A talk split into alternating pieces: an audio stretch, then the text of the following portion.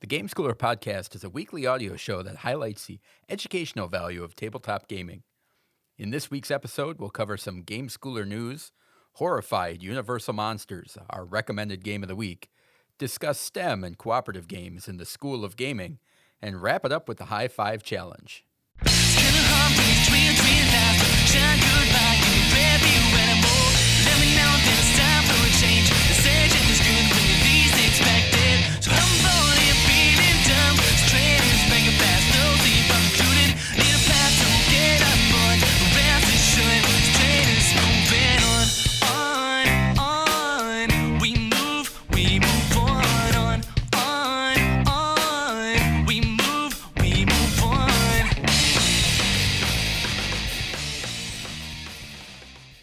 All right, welcome to the Game Schooler podcast. I'm your host, Doug Kotecki, along with my co-host, Dr. Michael McCabe. How you doing, Michael? Doing great, Doug. How are you? All right, I am fantastic. Uh, so let's talk about. Uh, did you play any games with your family? I This week? did. I played two different games. Played Quacks of Quedlinburg, and That's a mouthful. Yes, it is, and it's it's a lot of fun. It's getting quite a bit of playtime right now in our house. My wife is a big fan. That and um, I also played Azul, although we didn't get through an entire game because it was one of those where I said, "Hey, it'll only take ten minutes. I just want to teach you. We'll just play one round."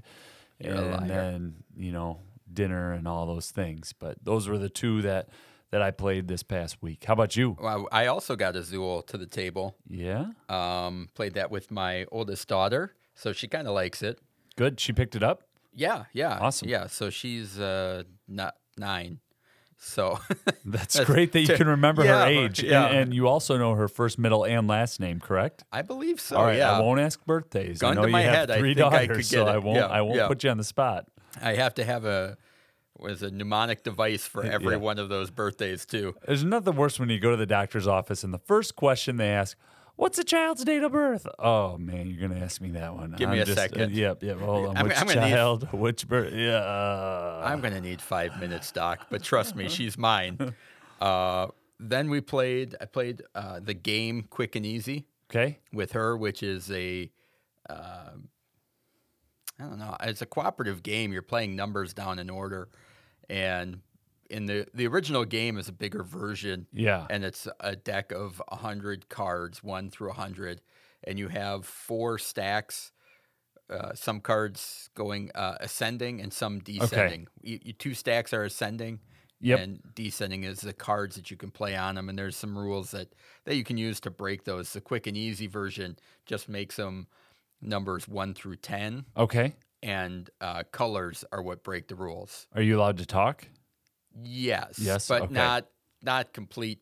Here's all the cards I have. Yeah. You can't do that. Yeah. Um, so that's that was fun and a lot lot more attainable. But I also played it with Katie, my wife, and she. Uh, it, there's something that does not click in her brain with that game. She just Okay. cannot grok it. So, whatever. Two Then- player only game or more than that? Uh, I think it's two to two to five. Two to five. Okay. So, and then uh, Am- Animal Upon Animal came out this week. Okay, which is a yeah, yeah. classic. So the kids were, were How did they stack? good. They were they were laughing. That's a I love that when, you know, I'm I'm putting something on there and it's getting taller. They're like, oh my gosh, this is crazy. Uh, so that was fun. And then we played a another hobby game called Sleepy Castle, Okay. which is a memory game. So that's on the kid Looking shelf. shel- oh, it's on the kid shelf. It's on the look kid shelf. me. Yeah. Okay. Yep. So they enjoyed that one. What do you do in that one? Uh, four. There's twelve tiles face down, twelve tiles face face up with gold coins in between the face up ones, kind of in a circle, Okay. and you have to flip over the two animals on either side of the coins to get the coins in the middle. Oh, okay. So Okay, it's a little bit of matching. Yeah, I really don't like memory games, but this one actually is uh, is pretty good.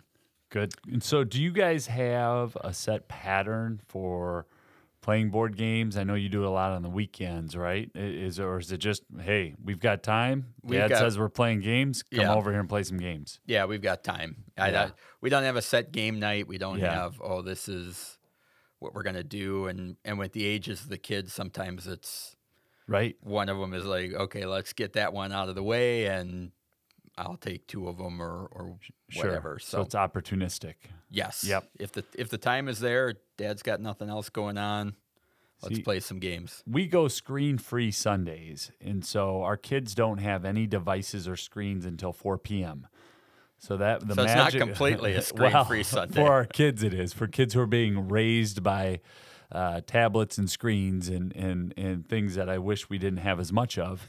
Um, but the magical hour is about from one until three. If I can bring a game to the table and just say, "Hey, come on over here and play," um, we'll usually get a, a couple games in. Well, and we all can. three of your girls are capable of playing a game. Yes. Yeah, we're, Yes. we still got one in naps, Yes. so that yeah. yeah, Molly might eat eat the meeples, huh? no, yeah, she's a dominant at crokinole, but other than that, she's she's Oh, that's uh, good stuff. She'll ask what we're playing. Good. Uh, so, what have we been? Uh, anything we've been working on, or anything you want to follow up from from last week's show? No, not not specifically. I was reviewing my notes. Um, not not specifically. Last week is Ticket to Ride, correct? The weeks are kind of run together here. They're they're just flying by. What I want to follow up on is how much I look forward to Thursday. I'm really really enjoying uh, putting the podcast together and just talking about games. I'm not sure if I was supposed to give away the day of the week. No, now We everybody knows that's now we do. off. You can edit it. Um, but I, yeah, I won't though. what what is trouble when I walk uh, or drove home, I thought, boy, now I have to collect every single ticket to ride game because we did a podcast on it. And what if what if I'm someplace and somebody starts talking to me about Ticket to Ride Ibiza or the Nordic Adventure one, and I don't know, and so that lasted for oh about an hour. But I'm not sleeping after we put the podcast together because of all the ideas, and so the only thing to really follow up on. Um, I'll save for when we get into our, our workshop here in a little bit, but Well, that's now. that's now. Yeah, you know, we're working on Villainous right now. And uh, the the challenge of putting skill builders together in that game is the it, every character's different. So there was a lot of breaking decks down, tearing the game apart. It was spread out all across my house over the weekend, and uh, it, you would think that my wife and my kids would be giving me a hard time. I think they actually respect our work a little bit more now. so like, Dad, you're really taking this seriously, and uh, Yeah, I, I had stuff spread all around my house too, so that's not. Uh, and that this was a part of the the process. Is you said taking a, a game apart, and it's it's figuring out like what what are the lessons to pull out of this. What's the most important parts to pull out pull out of it? Sometimes it's game design elements. Sometimes it's history or things like that. So it's an interesting process that we go through of figuring out what are what is the project? What are the projects here? Yeah, and do we have a skill builder that matches the age of the the gamer and and their their grade level? And that was the challenge with with Villainous. And I think we're coming up with some good stuff. I'm looking forward to getting that, you know, out there on, on our store for people to see and try and get feedback on. Yep, yep. Um, yeah, I don't think I have anything else uh, following up. You didn't hit any deer on the way over, did you? No, no, deer. Thank you. I actually saw five. I took the shortcut. Uh, you know, I came like by QuikTrip, you know, the back back road there, and there were five, but they were chilling. And so I, I could see them when I came up over the hill there.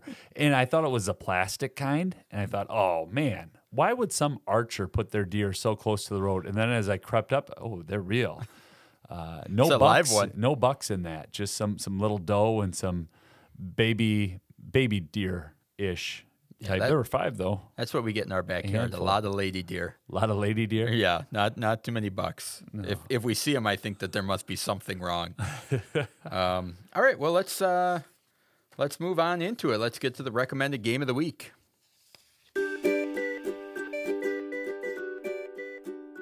This segment is sponsored by Funny Cars, a skill builder for Ticket to Ride First Journey. Have you ever heard a train that's far away and thought about what it was carrying?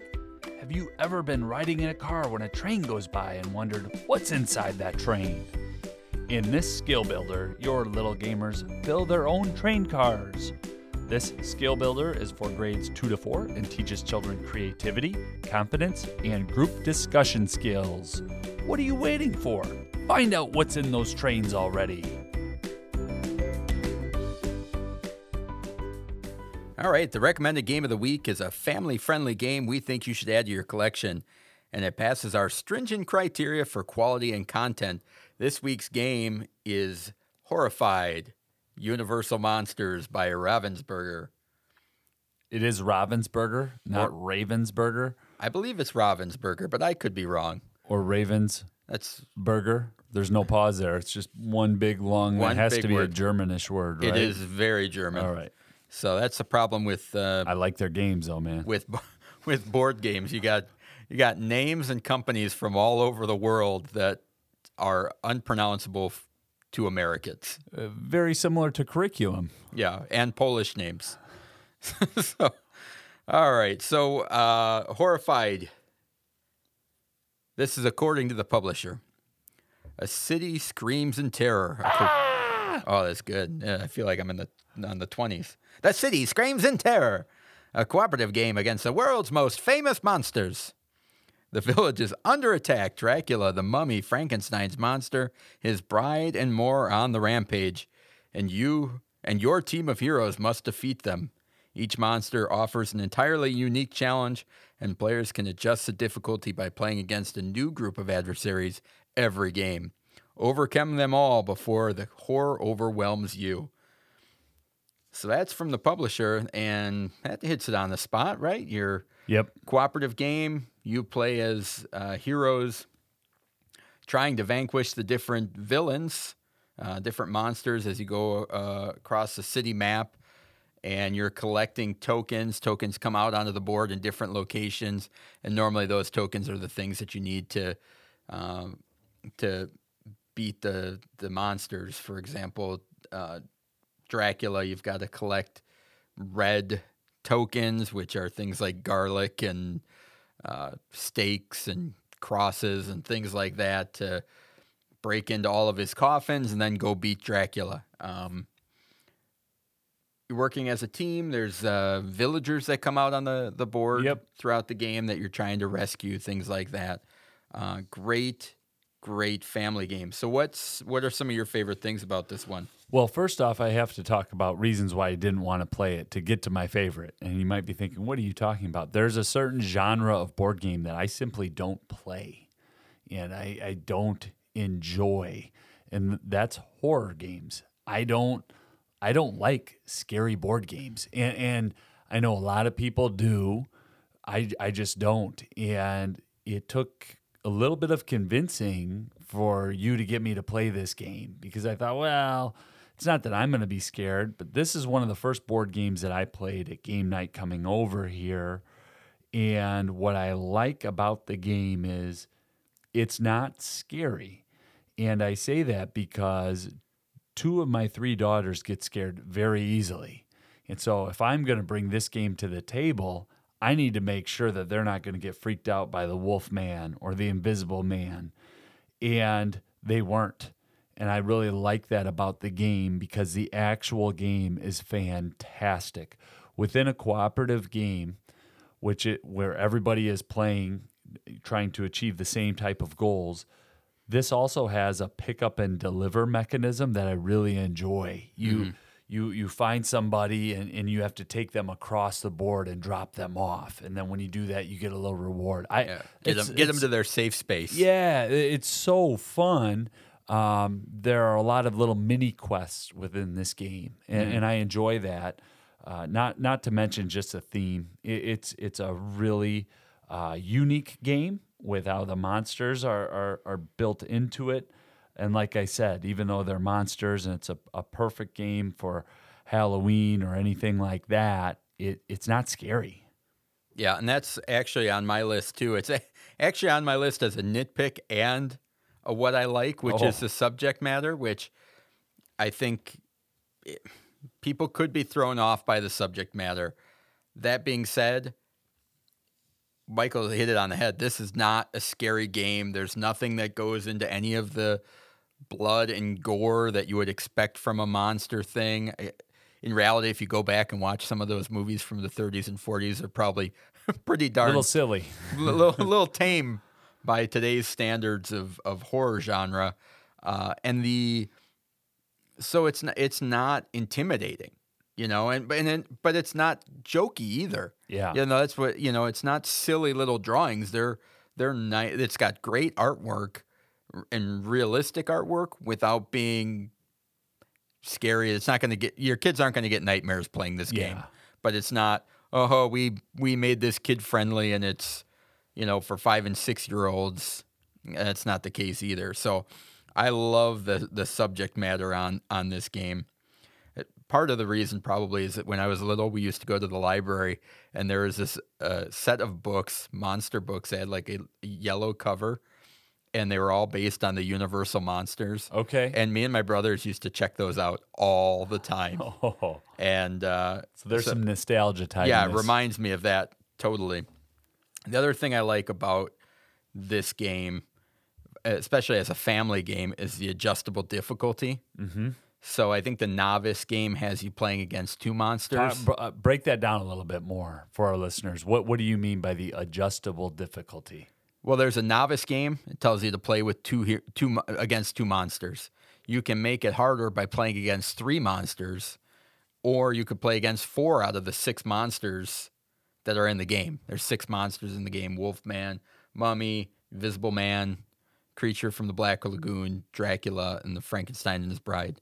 So you pick out two, three, or four of those, which is great for playing with younger kids and you can play two heroes and and you might walk through it you know Yeah. it's not going to be the hardest challenge in the world or you can play with three or you can say we're going for four Right. and and there's that's a thing with cooperative games that is a hard balance is getting the difficulty right nobody wants to get smashed over and over again and never win you also don't want to win every time uh, what's the fun of that you know yeah it's fun if you get to if you win every time and it always comes down to the last turn yeah that's exciting but you want to lose sometimes but i also don't want to get beat up and left by the side of the road by the game Right. Right. And to that point, I had this game in the office yesterday, getting ready for the show a little bit.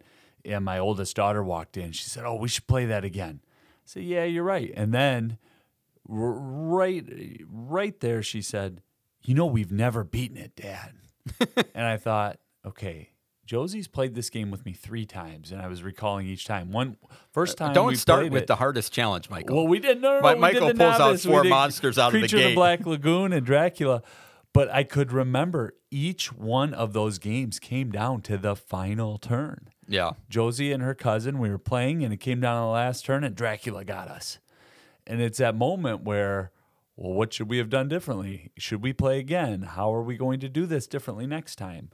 Uh, but there are a lot of games where if you don't win, it's just not as enjoyable or memorable. And and this game certainly has that built in. Yeah, the other part that kind of goes hand in hand with that that I have is the variability of this game.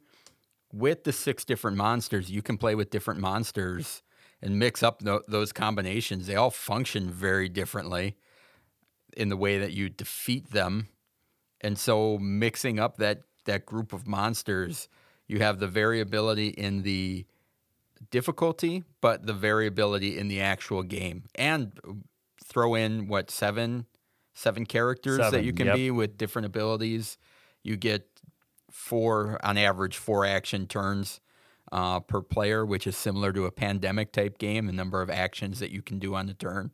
So the variability here is this is not you if you've played it once, you have you can keep playing it over and over again. Yeah, and the board is one where it's not linear like Chutes and Ladders where you're just going in a straight line. You can truly choose to go I'm going to go north, I'm going to go south, I'm going to go off in this direction. I'm going to use the waterway. And at the same time, you can kind of get across the board as a group in a round. In a 3 or 4 player game, you can pretty well get across the board if you're working together. But if I want to be a solo or an alpha gamer and just try to take on everything, I'm going to get destroyed by the monsters. So that that's the last thing that I wanted to just let our listeners know that that cooperation is, definitely built right into the game. And I think that fits young gamers, whether it's 8, 9, 10, 11, 12 year olds, in a great way. Yeah. The last thing I have is the quality, uh, the artwork on this game, and just the the you can tell the care that went into the game. You know, I think on the back of the player cards, it's, it's like little like stained. You know, there's stain marks on it, like it's old, and it's just the colors are bright. It comes with little plastic miniatures. Uh, of course, mine are painted. They look awesome. Yeah, the character cards look like coasters that have been sitting at your grandma's house just a little too long. Yeah, you know, yep. you turn them over. That that's a great call. Yep. So overall, it's a it's a great game. It's it was a darling of the gaming world last year, uh, shortly before Halloween. So it's it's popular in the gaming world and it's available at WalMarts and Targets. Uh, so why don't we get into some some skills? What skills are behind this game? Unless you have any other nitpicks you want to get Oh, to. I have one nitpick. Okay. Yeah, I have one that I, I didn't air a grievance here. This is a game people need to play unplugged. So I would just encourage with with some games you can absolutely bring a phone to the table, have a game on in the background and be watching, you know, a football or basketball game. This game is not one of those because the action is constant. So even if it's Doug's turn and he has four moves to make, we're able to talk. So I'm able to give input on what he should do on his moves. And some of the people who I play games with will often, it's their downtime. So they'll be, you know, checking Facebook or, and, I'm guilty of watching a game. If, if my favorite sports team's on, I'm, I'm probably going to have them on the TV while I'm playing a board game. And with Horrified, it's one that it just requires everyone's attention to get maximum enjoyment out of it. That's not a nitpick on the game, but the fact that it's a cooperative. it's a nitpick on your family. it- well, Let's be honest. uh, yeah. But but not just my family. I've played this game with a lot of different groups. And if there if you have one person who's not engaged but just quote unquote wants to play, but they really want to play with the dog or play with something else, just politely ask them not to come to the table to play this one. You Yeah. really want people who want to want to play the game, Sure, not yeah. just come along for the ride. And that, while you're talking, remind me of the one thing I wanted to add. Uh, the alpha gaming can happen in this game. So just put that out there. We talked about what that is last week. Two weeks ago, Mm, Last episode week, one. last week I talked about it. Edit that out. keeping it in. um, so alpha gaming can crop up here, but the other thing I wanted to point out when I was talking about the quality is the attention to detail of the characters and the items that you're picking up along the board and the villagers. I was looking at it a little bit closer today, and it's like they're all characters from the movie. They're all, you know, you're. Uh, why can't I think of his name? Is it uh, Renwick or who's the who's the guy from Dracula? Golly, Ravensburger, Ro- Yeah, that- oh yeah, that's it, Ravensburger. uh, I'm I'm shuffling through the cards. literally looking Shuffle, through the cards. shuffle, shuffle. Renfield. Renfield. Renfield is is Good in the game. Those those characters. Um, so there's a lot of lot of thought that went into the into the theming of this game, which I I really appreciate. All right. Yeah, and then the last thing that I'll say, and and this is a common theme with a lot of our recommended games, fantastic rule book. And know that if we ever have a recommended game of the week and the rule book is garbage, which may happen, we'll tell you about that too. This is a, a, really nice rule book where the setup shows you exactly how it should be on the board and the how to play. You can you can you can open this up without ever playing it and, and teach your family and play it at the same time. And it's that's not the way with all of our games. All right, we getting into skills, Doug. All right, yeah, let's get into some See skills. over there rocking like you want to attack the mic here. Go ahead. No. What do you got? All right. Well, I'm gonna I'm gonna go with the heavy hitter first. The uh, you mentioned it in the what you liked about the game, and it's gonna be logistics, pick up and deliver. We got a game that allows students to manage the flow of production between the point of origin and the point of consumption.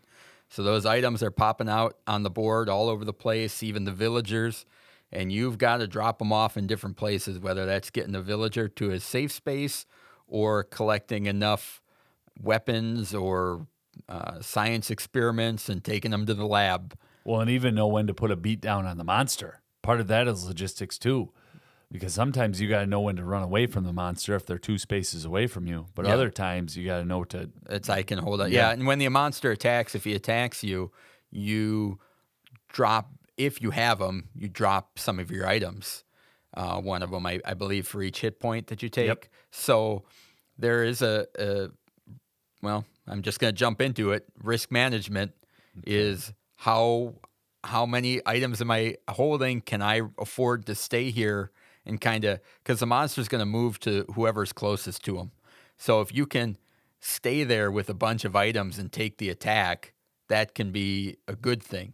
Be a shield Yeah, for your and- other and teammates. Whether you're it's like I need to run because I'm in in the danger zone, I'm on the highway to the danger zone, or I can stick around. But sorry, I just wanted to throw in risk management also on my list. but if good. you've got more on logistics, Nope, I don't have more on either of those. I. The, you want me to lead off with one yeah, here? either of those on your list. No, they're not. Oh, I'm I- shocked. I thought you'd be all over Yeah. logistics. Yeah, it's well, and and cooperation and collaboration aren't on my list either, and that's where there were very specific skills that I think come to the surface for this game that aren't in other games that we've reviewed or or that I've played. And one of those is spatial perception. I got that, baby. All right. And our definition of spatial perception is a game that requires, or I'm sorry, a game that strengthens a student's understanding of the spatial relationships with the objects in their environment as well as them as well as themselves. So the way that the board is set up, and I talked about it a little bit earlier, you can't just move wherever you want on the board. You've got four actions. You've got to time your movements, and you got to figure out how you're going to get across this board uh, to either escort people to safety or to take out monsters. And I, I really see that that skill is present in this game, and it's not in, in all board games. All right. Yep, I got that on my list too. And just being able, I'm even just on the simple part of you're drawing the tokens out of the bag and where they show up, and there's, I mean, you're looking around the board. It's like, oh, that's the end, and you you got to move and shuffle everything around, and that Yeah. uh, looking looking from the token to the board to the and seeing where everything is and okay i'm putting it in the end, but i got to get to the cathedral where's the cathedral so there is a lot of that spatial awareness that's happening throughout the game on that one Yeah, and a, a related skill that I have, and I, I we've heard from three of your skills, so I don't know if this will be out there, but it's conflict management.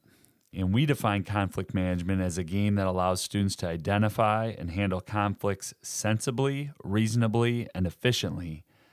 And I have it interrelated to spatial perception because when I've played this game with kids, with humans who have underdeveloped frontal lobes, and, and, and people take that as an insult. No, that's just science. Your frontal lobe is underdeveloped. Your frontal lobe of your brain doesn't develop fully until you're like 25 years old. So playing with 8, 9, 10, 12, even 15, 16 year old cousins, nieces, and nephews, there's conflict that comes up because they want to do something and they have it the right way. And as an adult at the table, some of it is, well, how much of that pain are we going to let them experience? And then when is the rest of the group really need to step in? And and that, that's that's present in this game as well, just because of the interactions that happen when the game's on the table. all right yeah that was not on my list uh, i'm buying it so i'm going to move on to So first, ladies and gentlemen, three episodes that he's bought one that's not on my list. Ding. uh, I'm going to go to a tried and true. Got to put it on there. There is a lot of thinking skills that show up in this game, and I had to go with tactical Yeah, because your favorite. It's it is my favorite, and I'll make a quick case for strategic here, which I also thought about putting on my list because the game provides the overarching strategy and goal that you have to have for each villain uh, and each monster that you're trying to defeat. And so I'm like, you have the game builds that in that you need to go and work towards that goal and figure out how you're going to do it. That being said, tactical, you're not buying that one? No, I love it. I'm distracted, man. Hold on. I just got in your game box here, Doug. Doug, my pieces don't look this beautiful. No, they look, didn't look, come- you got her painted. That didn't come out of the box like You that? Look at the creature from the from Black Lagoon or Blue Lagoon. Look at this guy. Blue Lagoon. Look at that one. Green, but look at the mouth. The mouth is blue. You painted these minifigures. Yeah, that's a, this is great audio content. Renaissance, man. Yeah, they can't see it, but They're great. mine don't look like that. No, they didn't come like that. So anyway, moving on to to tactical thinking. This like most cooperative games, there's stuff getting thrown at you all the time. You need to adapt. Tactical thinking, a game that challenges students to make decisions based on currently available information, and Yeah. that information is constantly changing with new new villagers coming out on the board. The monster moved to a different place. You have uh, you, there's more items on the board that you need to pick up. So things are constantly changing in this game, and you need to adapt. Especially when a monster takes out a player. Yeah, right? If a monster takes out a player, you, you've got to really react and, and make a, a different decision. All right, what else you got? I've got personal responsibility, a game that highlights the cause and effect nature of a student's actions and the related result. And I, I did insert student there. Sorry about that, but student gamer, we use them interchangeably. Definitely high levels of personal responsibility in this game. And for individuals who struggle to take responsibility for their actions, the game group will call them out because your decisions matter. And that may be a little too on the nose. What I like about this game are how the heroes, might, that, that's what they're called, right? These are heroes, the coasters. In my mind, they're heroes, yeah, regardless of what the game calls them. In my mind, they're heroes. Yeah. You and I might have this part wrong from the setup. We don't draw these at random or blind in our house. We we allow some, you know, the gamer gets to pick them. I I, I should consult the rules to see how you play in the game. Another Michael McCabe house rule. McCabeism. Yep. but that personal responsibility of I have my hero, I'm going to take my actions, I'm going to attack the monster, I'm going to run from the monster, I'm going to help out a teammate. I, I like how that's built into the game. It doesn't. There, there's not the mischief that is in other cooperative games of ha ha ha I did this to you but I'm still going to win. You kind of have to all be in it to win it. Sure, and that uh, goes with my last skill, cooperation. Uh, had to put that one on this list. Uh, I feel like there's a strong sense of cooperation on this one. E- Every time I've played the game, there's a fair amount of discussion, and the rules are simple for people to understand that they can get involved in the discussion right away. They're not some games, some cooperative games are so rule heavy Yeah. that the new person at the table feels uncomfortable making a suggestion on what somebody else should do or or seeing a different angle. And this one, the rule set is light enough and the tasks are simple enough that new players feel comfortable diving right into that discussion and that that cooperation. Yeah, and to your point on that, and I know we've had a lot of agreement on this one, but I think that's because we see the game similarly, and it's it's a pretty darn good game. You taught me how to play the game at a game night, so on like a, a Tuesday or a Thursday. I went out, bought the game, taught my daughter and niece how to play the game that weekend, and that that level of accessibility also lends itself to the cooperation component because if if I can learn the game and one playing through and teach it, all right. If Um, a doctor of education can learn the game, anyone can. No, stop, man. There are things that I'm better at teaching than other things. All right. I'm the least handiest person alive. I cannot hammer a nail into something, or I, I don't give me a drill. I'll lose a finger. All right. Teaching board games is not an area of strength for me right now. I'm working on it. And I, I mean that that's a part of the the cooperative aspect of this because you can learn the game together. And even if you have a ton of expertise, or I've, I've played the game probably 10 or 12 times now, I don't have that much of an advantage over somebody who's playing for the first time. Yep. Yep. I agree. All right. You, what do you got left on your list? I'm all I'm all out. Yeah, I have teamwork. I think we've we've um, asked and answered that. I, I just want to give the definition to our listeners, the game schooler definition of teamwork. That's a game that promotes a collaborative effort of a group to achieve a common goal in the most efficient and effective way. And that efficiency and effectiveness is something that we've talked about in previous shows and will continue to talk about. The game can can be done in 30 minutes more times than not, it's going to go about an hour, but a lot of that has to do with your effectiveness and, and efficiency. And, when the wolf man is chasing you down, you really can't loaf Wolfy around. stuff. Yeah, you got to get out of there. Meander. I, am gonna stop at the shop. I'm gonna pick up some candy before I. Nope. You gotta you gotta get where you need to go and get there fast.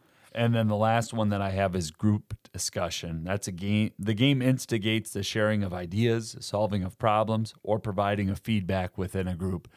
This is not a game where you're silent. I'm going to take my four actions in silence.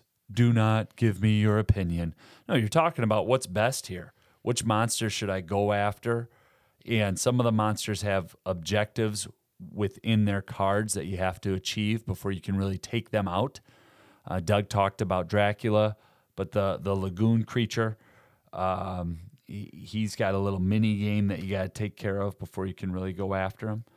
Uh, so that group discussion component is is built into it. Doug, I know this doesn't make for great radio, but I got to ask. When you painted the Invisible Man, did you look at a picture of Billy Zane for inspiration, the character actor?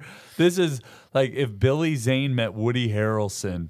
This is perfect. The bathrobe, man. You paint your your characters. How long did this take you to do? I have no idea. Okay. I don't keep track. No, it's, It's good a- stuff, man. You you paint a little layer, you got to let it dry. So it's a it's a long process, but your actual painting time is not as long as you'd think.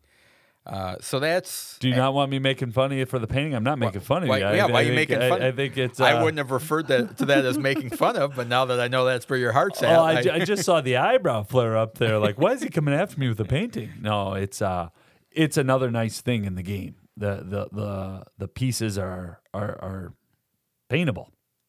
Yeah, they certainly are. All right, so that's our recommended game of the week Horrified Universal Monsters by Ravensburger. Available at every big box store right now and certainly online. So if that's interesting to you, go check it out.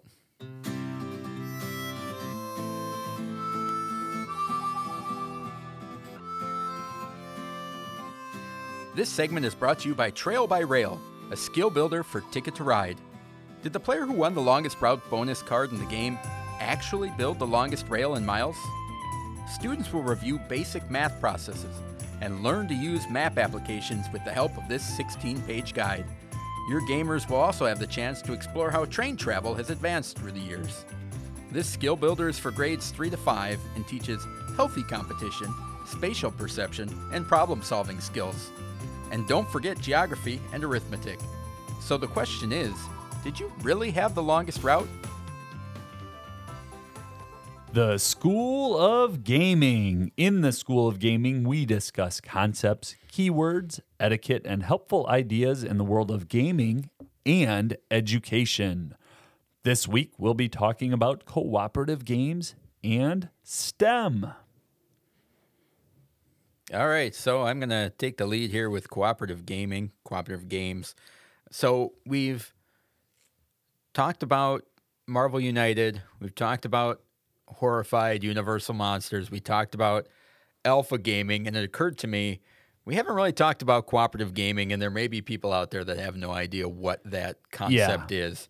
So a cooperative game is a game that everyone's working together towards a common goal and some for some people this might be weird because these games may have existed but did not have prominence when we were kids No. Uh, so largely i believe i'm going to do a little history here i believe dr reiner knizia with lord of the rings in 2000 that came out was i believe it's credited as one of the first cooperative games. Lord of the Rings or War of the Rings? The Lord of the Lord Rings. Lord of the Rings. Okay. Now, Dr. Reiner Knizia re-releases all of his games over and over again with different titles, and he also has another Lord of the Rings game that's a two-player game, and I think there's a third one that none of them are related, but that was, from what I can tell, I think it's the first one. Okay. The cooperative gaming really gained prominence with Pandemic, Pandemic, which is 2005 that came out. Okay. So the the world of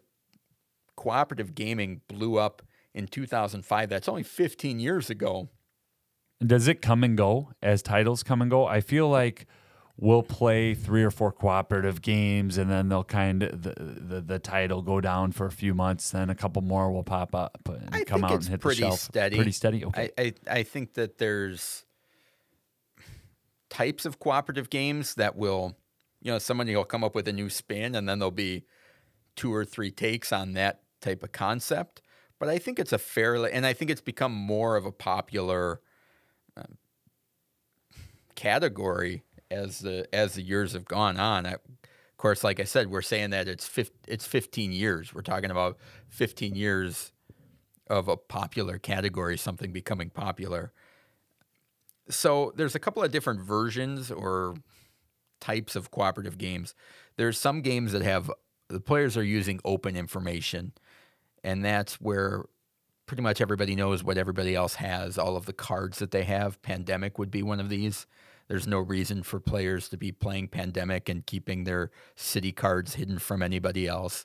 Horrified is also another version of that where yeah, everybody knows what tokens everybody else has Yeah. and you're working together.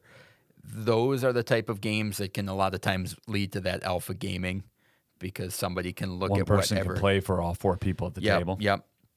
The other one works. Uh, there's other uh, cooperative games that have personal information. So Marvel United be, would be one of those where I have my deck of or my hand of cards, but I'm not showing you that. yeah Marvel Champions is another one. Gloomhaven is another one where the the decision that I'm making on my turn is my decision, nobody else's, even though we're all sharing sharing the common goal.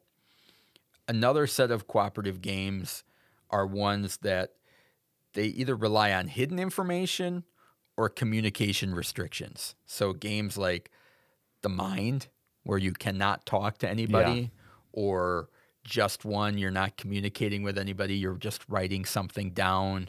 Or a game like Mysterium, where you're communicating through cards, but you can't say anything out loud. Uh, so there's a, a whole kind of genre of, of cooperative games that have that type of a scenario. And then the last one that I can really think of is games like Shadows over Camelot and uh, Dead of Winter, which are i don't know either of those okay. So they are they have trader elements. okay Okay, so you're with a- bank or with another person no traitor with a oh T, traitor traitor with an or with an or. Okay. yeah. So you tra- traitor with a t i got yeah. traitor Trader Joe's. okay He's a jerk. No, um, he's he screwed us over big time. He was such a traitor. Traitor. So in Shadows over Camelot, you're you're cooperatively working in the game, but one of you may actually be actively working against you. there's a trick trickster figure in yeah, but you don't know that. And in, in some of these games, you- there may not be one. Whoa. So you're you're going around and, and accusing people like Michael. That seems like kind of a shady, shady, shady deal you got going That's on just there. what I do. And that's and that's part of it is that in a lot of cooperative games you have to do bad things. Yeah. You know, it's a in pandemic. It's like all right, do bad first, then or or whatever. It's always that kind of reminder. It's like don't forget to do your bad stuff. And so you add that to a cooperative game, and Meaning you had there's an element of the game that you have to essentially defeat before you can contribute to the greater good. Yeah, yeah, or something that uh, making the game engine run. The- Yeah. the, part that's playing against you, Whether it's a you- curse and or- yeah, yeah, sometimes it's just yeah. flipping a card over. It's like you have no control over it. But uh, so that is the other, uh, the last part of kind of cooperative games that I can think of off the top of my head. The we've talked before, sometimes cooperative games can lead to alpha gaming, but that doesn't mean that they have that they're they're bad. And I wanted to highlight two big points that I think are, are the real strong takeaways on cooperative gaming. One is that it protects weaker players. Thank you. So you have everybody on the same team. You can play with kids of different skill levels and and experience levels and fold them in nicely. Yeah. You know, if you're playing a, a co- competitive game and one kid has a poorly developed frontal lobe, like you've discussed. Underdeveloped frontal oh, lobe. Oh, sorry, not poorly. Is that Correct. bad? Well, It is. They're different. Okay, well that why, that's why you're the doctor. I don't know these things. I don't know these medical terms. I'm not that kind of doctor. Keep talking here, man. All right. So sometimes you've got players that are at different skill levels, and in a cooperative game or a co- competitive game, They get the, smashed. Yeah, the more experienced a gamer is going to destroy them. The so it a, co- a cooperative game protects those players. You can fold them into the game, and and they can have a great experience. It also works with emotional gamers. Yeah. So That'd be me. you know, you flip over the the card and bad things happen. Oh, man. And it's a little bit easier when you're sharing it amongst four or five people than that one bad thing happening Yeah. happening to you.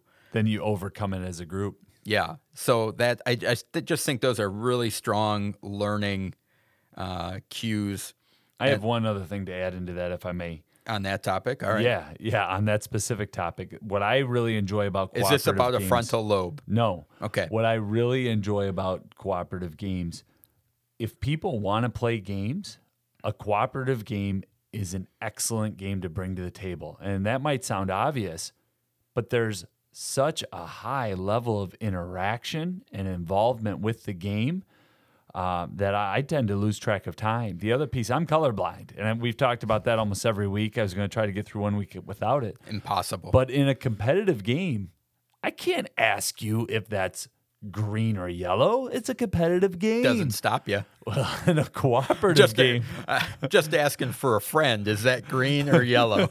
in a cooperative game, uh, of course I'll ask because everybody else's turn is also at stake. So people are going to actually be honest with me. Yeah, and there's a the, the one of the things that competitive games being such a great introductory game for for non gamers and bringing people into the hobby is that you know we talk a lot about kids and students and young gamers in this podcast. You don't have to be young to be intimidated by a game and not want to play it and feel like oh you know Doug's been playing for so long, he's going to destroy us. So why even bother playing? And cooperative game eases somebody's foot in the door, which is a good point. Which is great. And the last thing, this is for for moms and dads out there, is a cooperative game lets you help all of the kids equally without feeling like you're showing favoritism or having one kid yell at you because you're helping the younger kid more But I hate spaghetti. yeah, yeah. Well, why aren't you doing that for me? Because you're four years older and you know those things, you know? So that, uh, I'll just throw that last little nugget in there. You can help everyone equally. That's Love all of your children equally. That's interesting. All right. And, and a cooperative game is the only thing that allows you to do that, or you're saying yes. No, okay. that is the only thing. Uh, and everything else, I, we cannot, we're not even. Yeah, so um, this next one, uh, I, I'm going to cover STEM tonight, So you, this, today. this is going to be a six hour this podcast. afternoon. and for my teacher friends out there, you're not my target audience. You're a teacher. You know what STEM is. It's a bad part of the broccoli.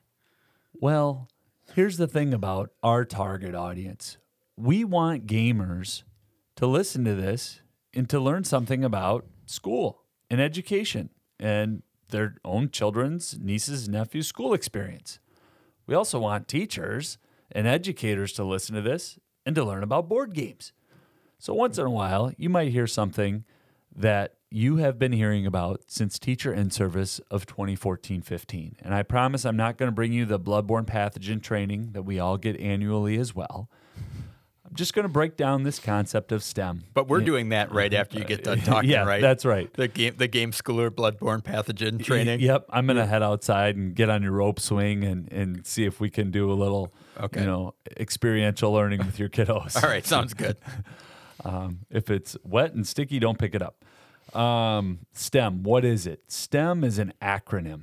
Like all bad things in education, it has an acronym, and, and I mean that tongue in cheek. I I cannot stand acronyms because of my time as a teacher and an educator.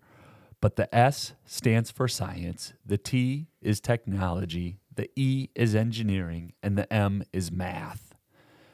And those four components fit together and form what's called commonly referred to as interdisciplinary projects and procedures and processes. And why is this big? Why is this important?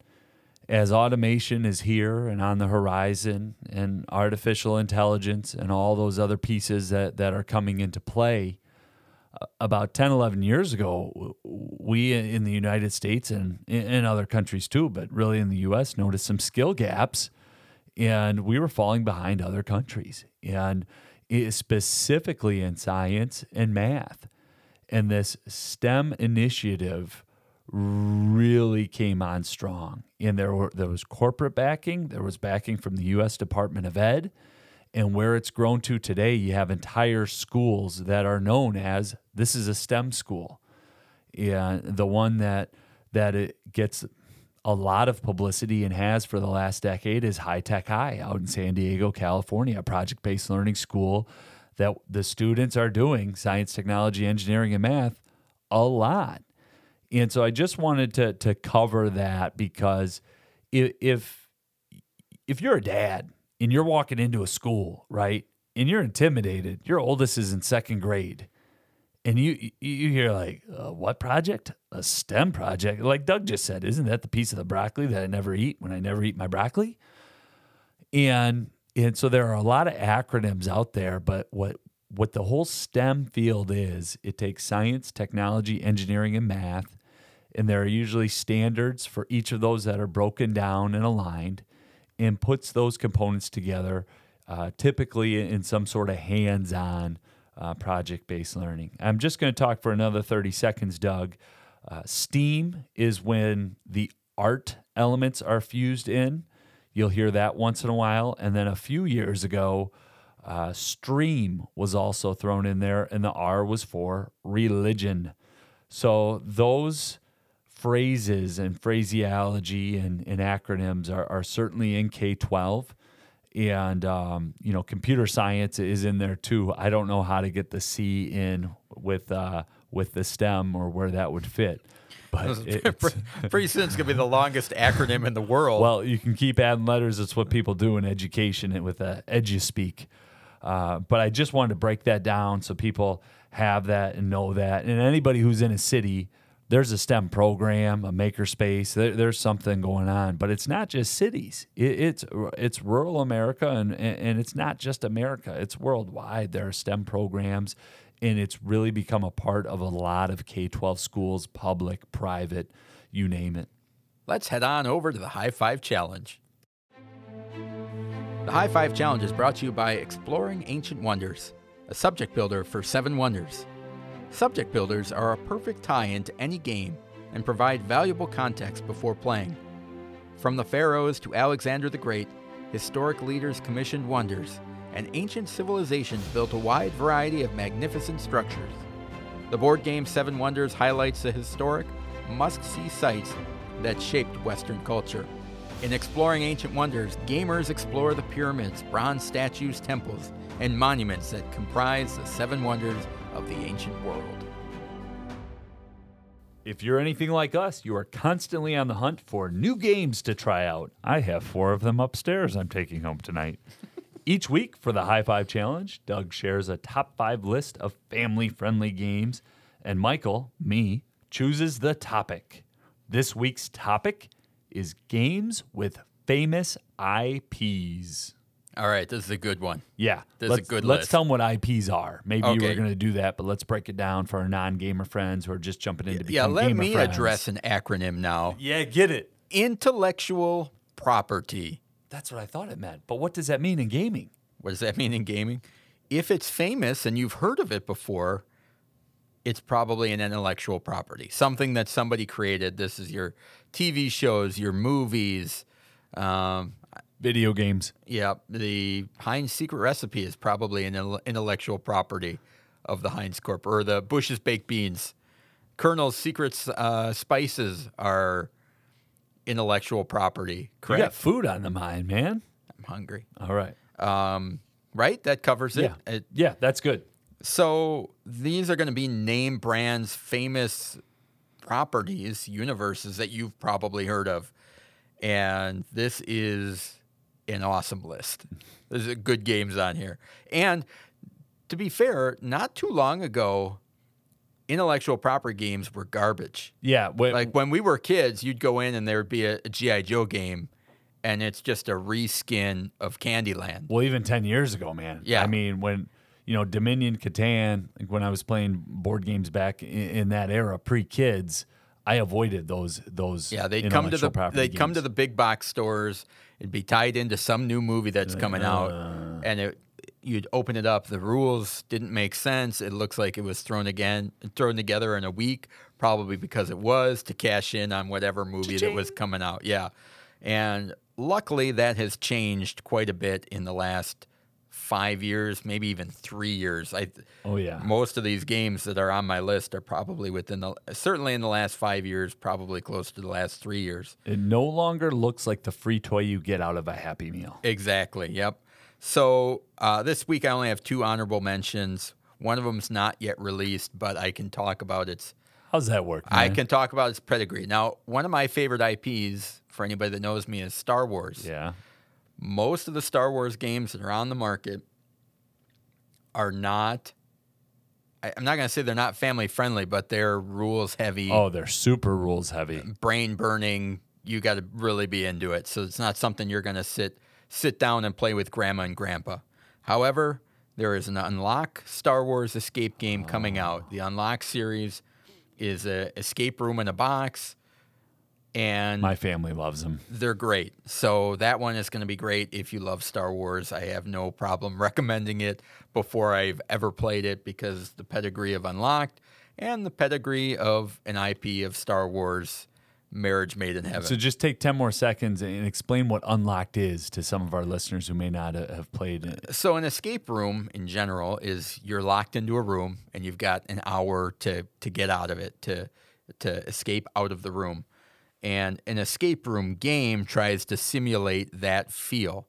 There's a wide variety of of brands of those. There's the Unlock series, there's the Exit series, there's a, a Deckscape series, and they all kind of work different and similar. The Exit game, for example, you are cutting up and destroying components, and it is you play it and you are done. Yeah. You you know that it's ending up in the garbage when you're done.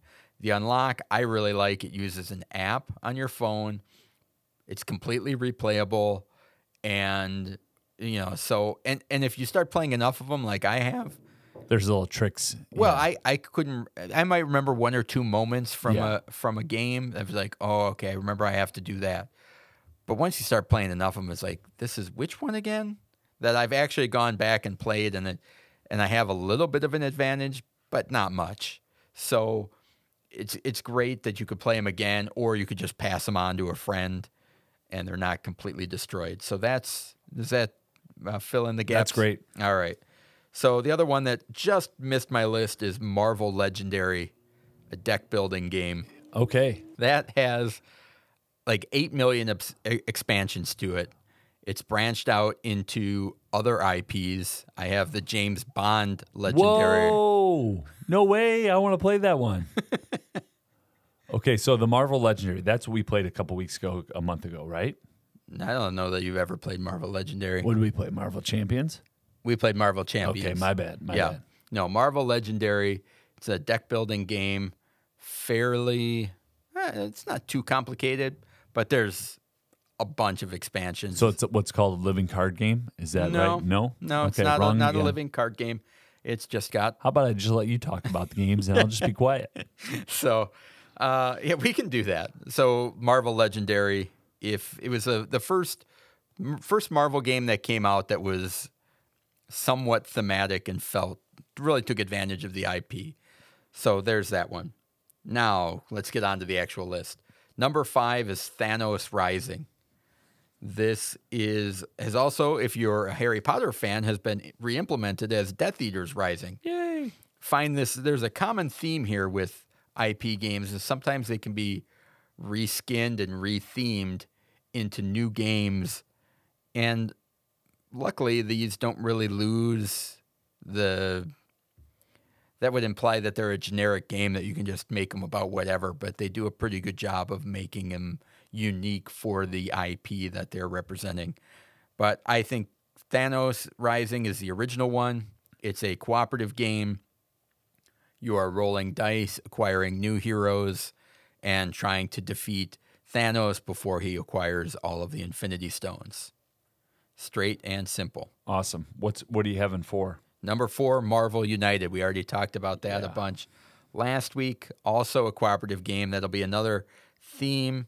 There's only one game on this list that's not cooperative, and I don't know if that's um, just a marketing thing. That it's easier, as we talked earlier, it's easier to get people into games with cooperative games Interesting. and uh, you know, kind of provide that so social lubricant to bring Yeah. people together.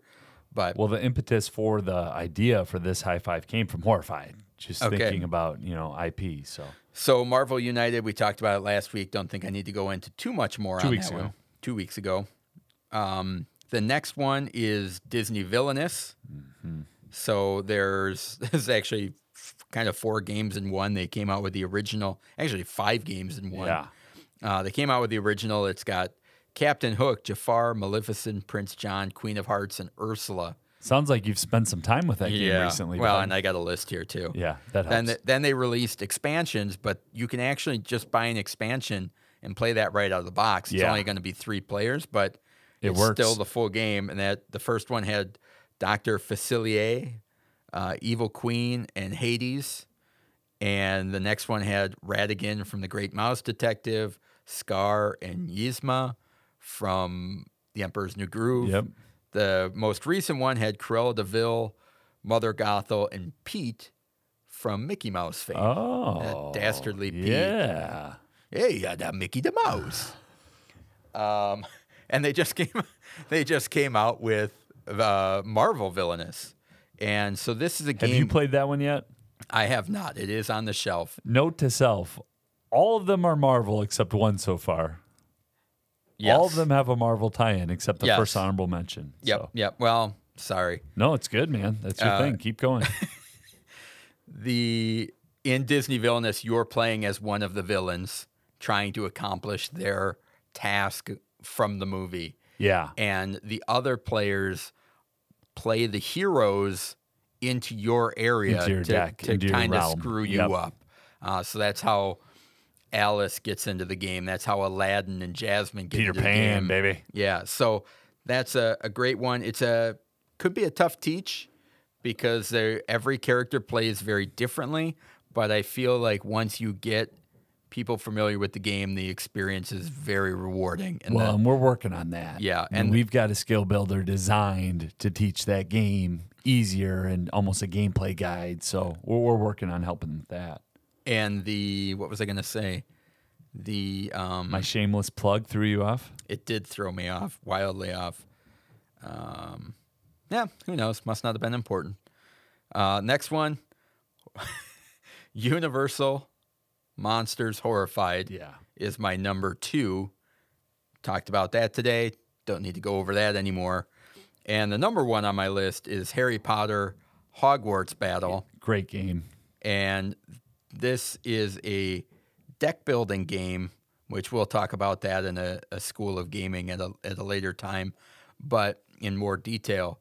But it's cooperative, you're playing together. The great thing about this game is that it teaches deck building to people that have never played a deck building game. and it ramps up through every story of Harry Potter. You thr play through the entire seven series. There's seven. In, Seven, yep.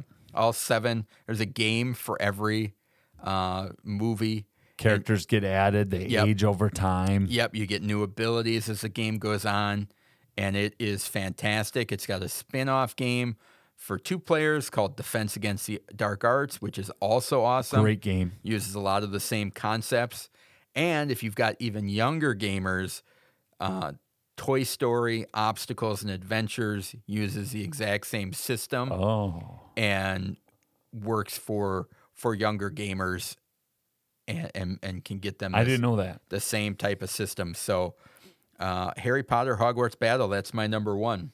That's that's a fantastic game, and for all the things that that you just mentioned, um, it, the first time you play it, it's quick, but by the time it's it's game five and six, though that is a lengthy game. It's, it's a meaty game. yeah, And I'll give you a pointer for how to clean that up. It's a, there's a, part of what can make that game kind of long is there's a market phase. There's a, there's a market that you buy new cards that you add into your yeah, deck. yeah, yeah. Well, when they released the Toy Story Obstac- Obstacles and Adventures, they put in a new rule, which if the same card comes out in the market, you stack it on top of the other one. Oh, cool. Okay, So, you buy ha- two for one. Well, no, you just have more variability because what what what happens in in Harry Potter is that deck gets very large, Yes, and you get some of the same spells coming out. Maybe there's what there's six spaces to Yep. buy cards from. Well, if three of them are filled up with the same card, oh, that's smart. It's So- just one space then. Yeah, and so I, like that. I was reading the Board Game Geek forums, and the designers said that you could use that that rule in the Harry Potter game. Okay. and so I think that would uh, that seems to be one of the things that's frustrating, and and sometimes adds some length to the game. Still like- readily available. Oh yeah, that's Okay. at that's at Target. Yep, all of these should be Yeah. uh, very available. I think the only one that you haven't played, Thra- Thanos, Thanos Rising. Rising. Yeah. Yep. And if I if I were to play it, I'd want to play the Voldemort Rising. I I am a Harry Potter fan, uh, and, more more so, I like Marvel. Don't get me wrong. I don't want hate mail or anything like that. But uh, is the Voldemort Rising one out? Yeah, yeah, Yeah, I, bel I I- believe so. So that would be one. The interesting thing about your high five, Doug, four out of the five are in my collection as well. And that's not the case. Most of the time, with a high five comes up, I haven't played half the games. Yeah, yeah, and, so- there's there's more coming out. There's stuff that I haven't played. It'd be a great one to to revisit down the line. There's a couple of Back to Future games yeah. I'm excited to play. I, I want to play those too. There's a Lord of the Ring game that unfortunately falls into that upper echelon where those Star Wars games are sitting, but there's new IP games coming out all the time. Good work, Doug. So that's a high five for this week. If you like what you heard today, consider subscribing to the podcast on Apple Podcast, Spotify, Google Podcast, anywhere you listen to podcasts. And if you like what we're doing here, please consider leaving a review, but only if you plan on leaving a five star review. Take a screenshot of your review and send it to us at GameSchoolerU, and, and maybe we'll work something out for you. And follow us on Twitter at GameSchoolerU to stay up to date and learn about what's around the corner. You can download your free copy of Naming a Virus today at GameSchooler.com, where we have a full database of our recommended games, along with new skill builders, subject builders, and discussion guides dropping all the time. So, on behalf of Michael and myself, thank you so much for spending the last hour or so with us. We really appreciate it. Thank you very much. Now get out there and start game schooling.